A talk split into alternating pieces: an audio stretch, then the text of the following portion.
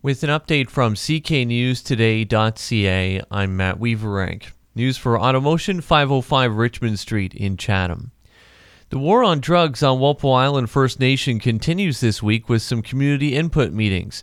The first meeting is set to take place on Thursday from 5 p.m. to 8 p.m. at the Walpole Island Sports Complex. There's another meeting next week, Wednesday. A community update was posted last week on the Council's Facebook page, reminding residents of the current situation still in place, including the drug state of emergency that was issued almost 3 years ago.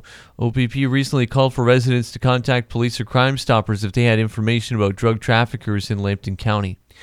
A Chatham man who was already wanted by police for some serious crimes is facing drug charges now, too. Police say the man who was wanted for breaking and entering, extortion, and forcible confinement was arrested while he was walking on LaCroix Street in Chatham Monday afternoon. When officers searched him, they allegedly found some illegal drugs on him. The 37-year-old was set to be held in custody pending a bail hearing.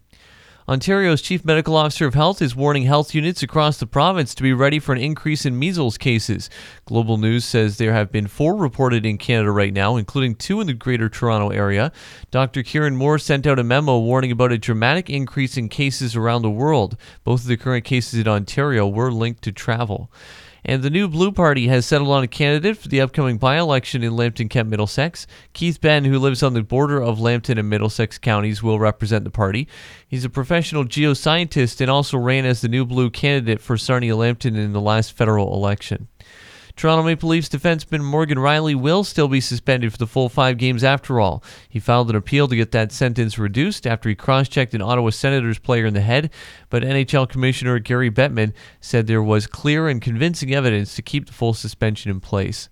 In PJHL action, the Dresden Kings lost 6-0 to Lakeshore, and Rachel Homan won the battle of undefeated teams at the Scotties Tournament of Hearts, beating Jennifer Jones 7-5. A mix of sun and cloud today, a chance of showers this afternoon, and a high of 9 Celsius. Mainly cloudy tonight, a chance of showers, low 4 overnight.